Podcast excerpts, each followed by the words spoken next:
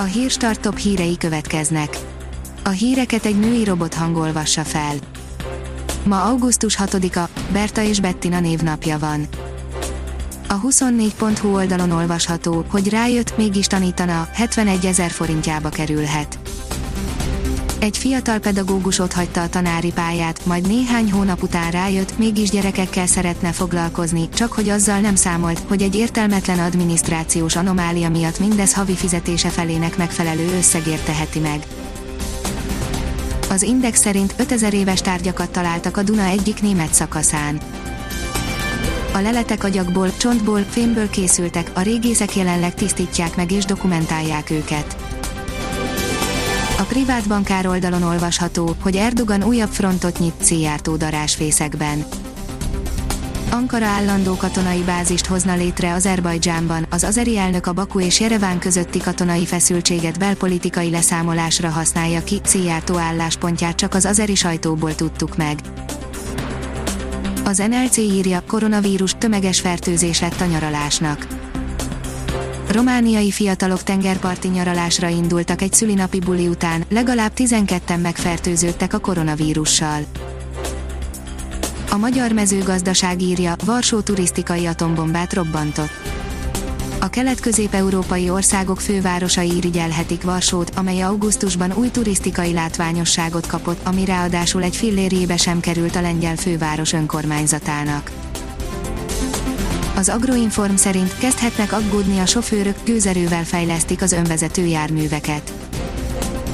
Az amerikai teherautó és buszgyártó Navistar, illetve a TuSimple kínai önvezető startup stratégiai partnerséget kötött, hogy 2024-től 4-es szintű autonómiára képes kamionokkal álljanak elő. A Formula írja, bemutatták az Audi új OLED technológiáját. 2020-ban az Audi Q5 modell kínálatában mutatkozik be a világítás technológia következő generációja, a digitális OLED technológia, a szerves fénykibocsátó diódáknak, az úgynevezett OLED-eknek a hátsó világító testeken való alkalmazását az Audi úttörő módon már 2016-ban megkezdte, a digitalizáció pedig most új korszakot nyitott. Női labdarúgó játszhat egy holland férfi csapatban, írja az Eurosport. Ellen Fokke ma lett Hollandiában az első női labdarúgó, aki felnőtt férfi csapatban játszhat. A Pénzcentrum oldalon olvasható, hogy pesti garzonlakás vagy többszintes nyaraló, erre futja 20 millióból Magyarországon.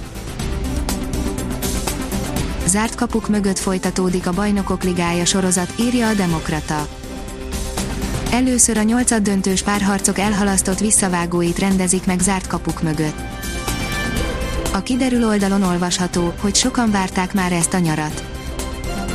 A következő egy hétben lényeges változást nem fogunk tapasztalni az időjárásban, jobbára derült időben lesz részünk, frissítő zápor csak nagyon kevés helyen alakulhat ki. Ha még több hírt szeretne hallani, kérjük, hogy látogassa meg a podcast.hírstart.hu oldalunkat, vagy keressen minket a Spotify csatornánkon. Az elhangzott hírek teljes terjedelemben elérhetőek weboldalunkon is. A hangfelolvasás nem jöhetett volna létre a Google Cloud és a Central Media csoport Hírstart fejlesztései nélkül. A Hírstart kísérleti adását hallotta, a technológiánkat folyamatosan fejlesztjük.